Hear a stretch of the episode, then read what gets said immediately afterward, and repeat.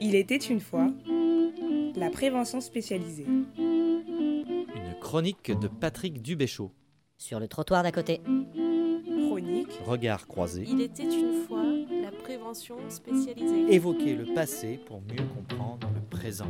Pensez la prévention spécialisée de demain. Patrick Dubéchaud, sociologue et démographe. Envisager l'avenir. Histoire, sociologie. Une chronique, chronique, chronique. Regard croisé. Sociologie. Sociologie. Évoquer le.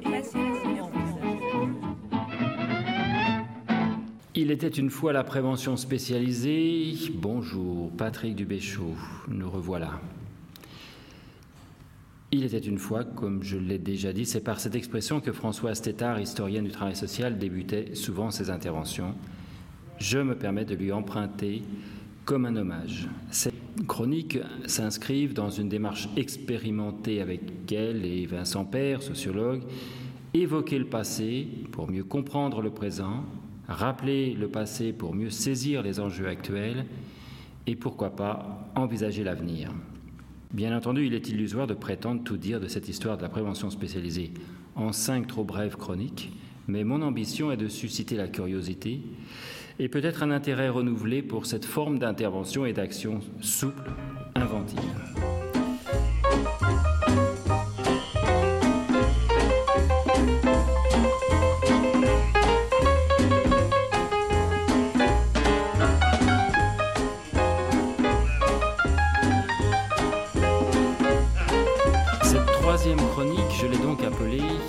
Prévention spécialisée, la décentralisation et la question des banlieues sensibles. Elle tente de fournir quelques éléments de compréhension, d'enjeux qui traversent la prévention spécialisée d'hier et peut-être celle d'aujourd'hui sur ces territoires d'intervention. Notre précédente chronique s'était arrêtée au décret de 1972 qui organisait les relations entre les associations de prévention et l'administration publique d'État. Cette réglementation a permis une gestion apaisée de la prévention spécialisée. En effet, une fois l'habilitation obtenue, les crédits sont alors accordés, renouvelés sans grande difficulté par les directions départementales de l'action sociale, sanitaire, de l'action sanitaire et sociale les DAS, ce qui a permis une euh, expansion régulière, continue du nombre d'associations et d'équipes entre 1973 et 1983. Euh, Durant cette période, le nombre d'associations a plus que doublé, passant de 263 à 565. Ce chiffre restera exceptionnel et diminuera dans les années suivantes pour se stabiliser aux alentours de 350 associations à partir de la fin des années 90 jusqu'à aujourd'hui. Pour nombre d'observateurs, d'administrateurs et de professionnels, cette période constitue l'âge d'or de la prévention spécialisée, un moment d'extrême valorisation de ce mode d'intervention. Il en ira tout autrement dans les années suivantes. Nous dégagerons dans le cadre de cette chronique contrainte en temps deux raisons qui nous apparaissent déterminantes. La première s'inscrit dans le domaine politique, il s'agit de la décentralisation.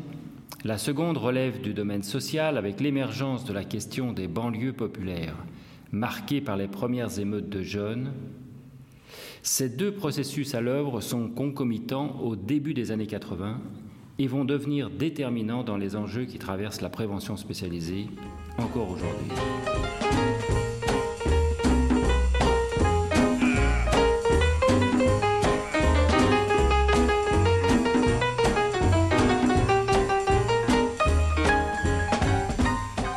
1er janvier 1984 entre en vigueur la loi du 22 juillet 1983 réalisant les transferts de compétences dans le domaine sanitaire et social entre l'État et les collectivités locales. La loi du 6 janvier 1986 adapte la législation sanitaire et sociale au transfert de compétences en matière d'aide sociale. La prévention spécialisée est rattachée au dispositif administratif départemental de l'aide sociale à l'enfance, qui stipule que le département a une mission de prévention de la marginalisation et d'aide à l'insertion dans les lieux où se manifestent des risques d'inadaptation sociale. La prévention spécialisée s'inscrit dès lors dans la politique de protection de l'enfance dont les orientations sont déclinées dans un schéma départemental Mais au-delà, elle va plus largement constituer un maillon des politiques sociales, urbaines, économiques et culturelles du département. Si, comme nous l'avons vu dans la chronique précédente, la prévention spécialisée s'est retrouvée dans les années 60-70 au cœur d'enjeux de rivalité sectorielle autour de son contrôle entre différents ministères, elle est, à partir de la décentralisation, enjeu de pouvoir entre différents niveaux politiques et administratifs territoriaux. Ainsi, dès les années 90, des conventions tripartites, conseil général, communes, associations vont se développer et marquer ainsi une plus grande dépendance des associations et des équipes de prévention spécialisées à ces collectivités territoriales et aux élus locaux. Ce rapprochement entre la sphère politique et la sphère opérationnelle, avec la montée en puissance du territoire comme lieu de cohérence des politiques publiques, sous le pilotage rapproché des élus locaux, va engendrer des problèmes de compréhension de l'action de prévention spécialisée. Ni le pouvoir départemental, ni les maires ne voient d'un œil particulièrement favorable ces associations dont le contrôle leur échappe et dont l'activité manque de transparence à leurs yeux. Dès lors, le malaise persistera.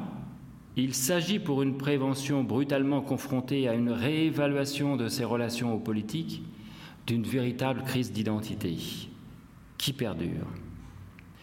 Selon Françoise Tétard et Vincent Père, le mythe de l'autonomie de ce secteur s'effondre en ce début des années 80. En effet, il devient évident que la prévention spécialisée ne peut se considérer comme indépendante ni de l'action sociale globale, ni des politiques qui l'organisent, ni des acteurs politiques qui la financent. En 1984, dans le compte-rendu de la rencontre nationale des associations de prévention spécialisées, organisée par le Comité national de liaison des associations de prévention spécialisées, CNLAPS, on peut lire sous le titre Relations avec les élus ceci. Le temps de la confiance a priori est passé. Nous devons convaincre les élus du Conseil général et des conseils municipaux du bien fondé de notre action et de sa nécessité. Mais nous devons en même temps éviter de devenir l'enjeu de promesses électorales. Dès lors, beaucoup de textes produits, tant par la prévention spécialisée que par les instances CNLAPS et CTPS, ont une tonalité défensive, réexpliquant à chaque occasion ses valeurs, ses principes, son originalité et insistant sur sa nécessaire autonomie.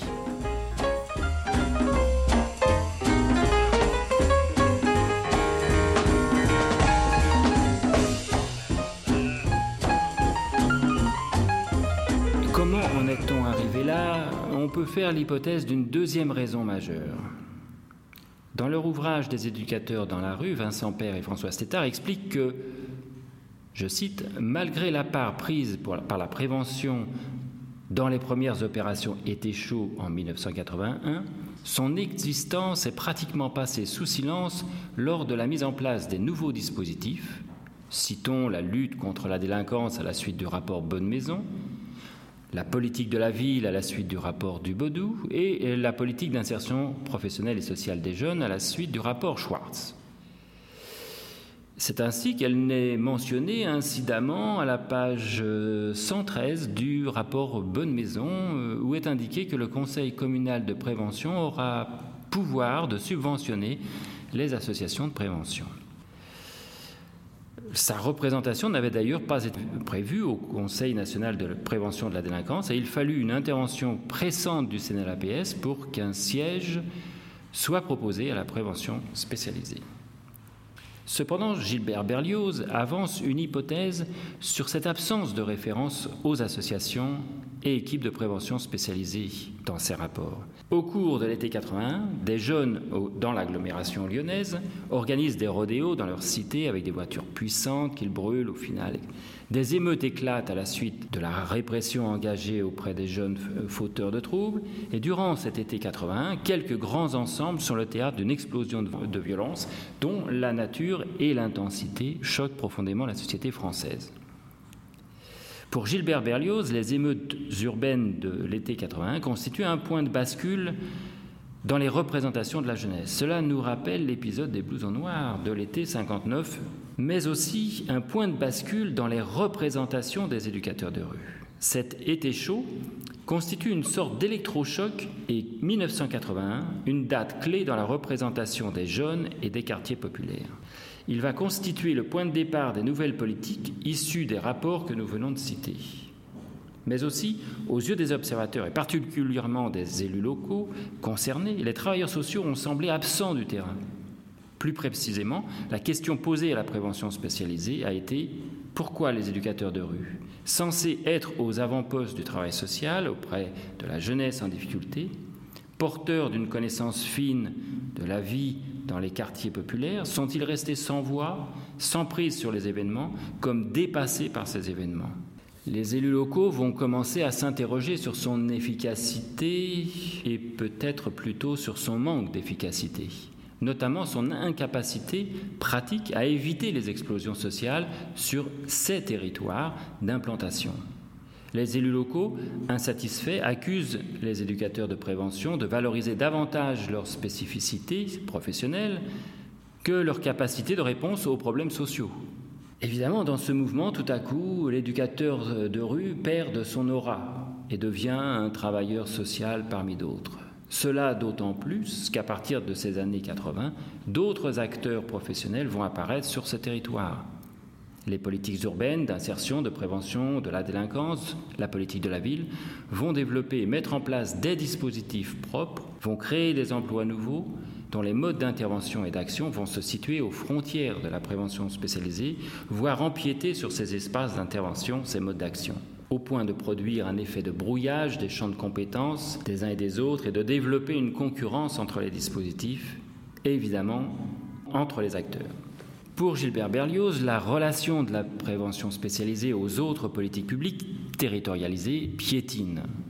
Ses partenaires s'interrogent sur son positionnement et s'irritent de son absence de coopération. De leur côté, les éducateurs s'inquiètent du peu de soutien dont ils bénéficient et se demandent déjà à cette époque à quelle sauce ils finiront par être mangés, la vinaigrette électorale, le ketchup libéral ou la mayonnaise médiatique, je cite Berlioz. Pour cet auteur, la prévention spécialisée est marquée par les dominantes du travail social, c'est-à-dire des pratiques à cheval sur le domaine socio-éducatif et le domaine psycho-relationnel, établissant une combinaison entre le psychologique et le social. En 1998, un rapport du Conseil technique de la prévention spécialisée, instance représentative auprès de la direction de l'action sociale du ministère, intitulé Prévention spécialisée, politique de la ville et développement communautaire, confirme, je cite, que indéniablement le travail individuel auprès du jeune représente le mode d'intervention prévalent et le fond commun pour toutes les équipes. Il s'appuie sur une logique essentiellement éducative. La dimension collective, bien sûr, est présente et revendiquée, mais reste secondaire. Cependant, pour les équipes enquêtées dans cette étude, c'est la force des problèmes vécus au concret et au quotidien dans le quartier, plus que l'existence de dispositifs qui rapprochent les acteurs et fait le partenariat qui, selon ces professionnels interrogés, ne se décrète pas.